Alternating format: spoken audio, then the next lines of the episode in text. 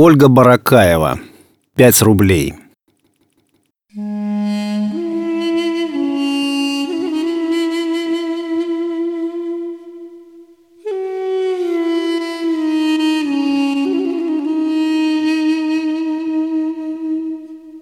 Мама осталась одна в 19 лет.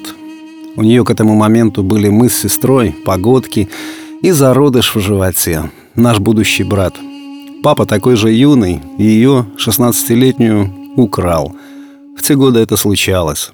В наши дни тоже случается, но редко. А тогда сплошь и рядом. В 19 папа ограбил банк. Но неудачно. Поймали и посадили на 10 лет. После освобождения его убили. Мама растила нас одна, с тех пор не знала ни одного мужчины. А мы не знали папы. Поэтому я даже в детстве мечтала иметь семью. И чтобы рождались дети и в старости вместе. Девочки, наверное, обычно о другом мечтают. Артистками стать. Говорят, дочки повторяют судьбу матери. Я стала вдовой в 24 с тремя детьми на руках – Моего мужа тоже убили. Мы жили в маленьком курортном городке Сивани. Не богато, зато дружно. Мама приучила нас смотреть спектакли и балет по телевизору. Огромная, настоящая жизнь, которой я дышала и не могла надышаться. До дрожи в коленках хотелось хотя бы раз в жизни увидеть спектакль живьем. Но где одинокой матери найти деньги на билет? Я училась в девятом классе, когда учительница сказала «Дети, мы едем в Ереван, в театр Сундукяна. Сдайте по 5 рублей». Сундукян. Это же как Большой театр в Москве. Можно ли о большем счастье заикаться? В растерянности прибежала домой. Мама работала в другом городе, и попросить 5 рублей было попросту не у кого. Советская пятерка считалась огромными деньгами. Но ведь появился шанс побывать в настоящем, не телевизионном театре. Сестра шепнула, я знаю, где мама прячет деньги. Давай оттуда возьмем. В тайнике оказалось 10 рублей. Половину из них я забрала и отнесла в школу. Театр поразил холлом, ощущением великого, необычного, непонятно прекрасного, чего не было никогда в моей 16-летней жизни.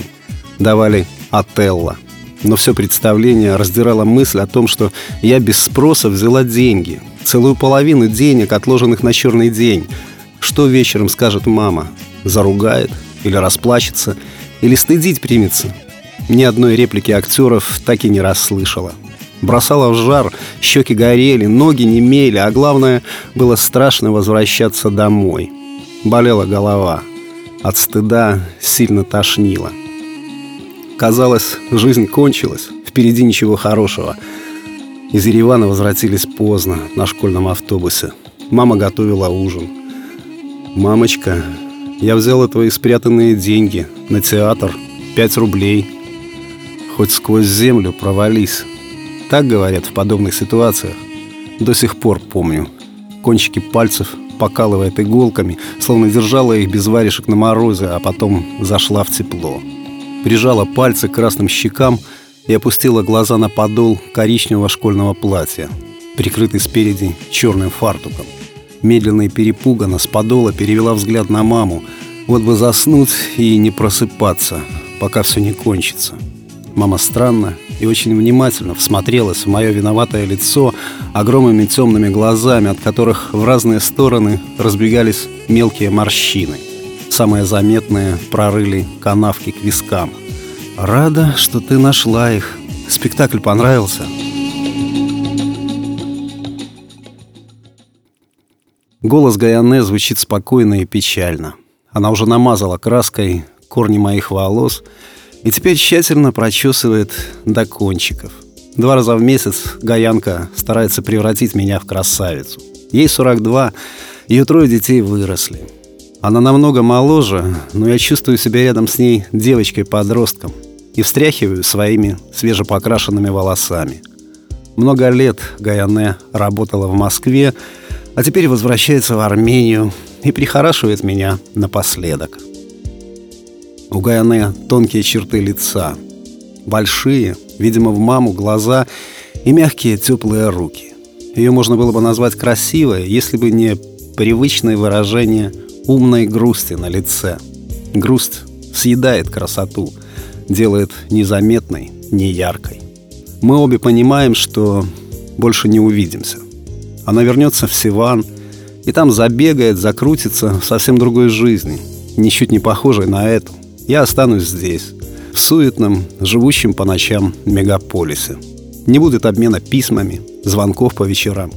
Нас разнесет по разным судьбам и странам, и сейчас мы торопимся поделиться своей жизнью, рассказываем тайны на дорожку. Принято говорить как в последний раз, но не как, а именно в последний. Отдаем друг другу кусочки себя, дарим их, будто собираем подруги сумки с продуктами к поезду. От волнения ГНЭ усиливает армянский акцент, отчаянно путает падежи и местоимения. «Выходи там замуж, Гаянка!»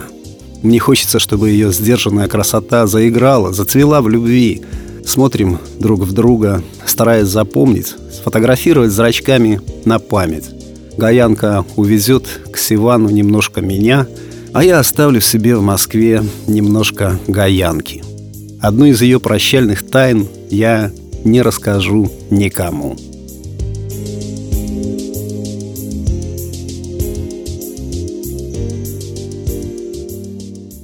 Текст читал Сергей Краснобород.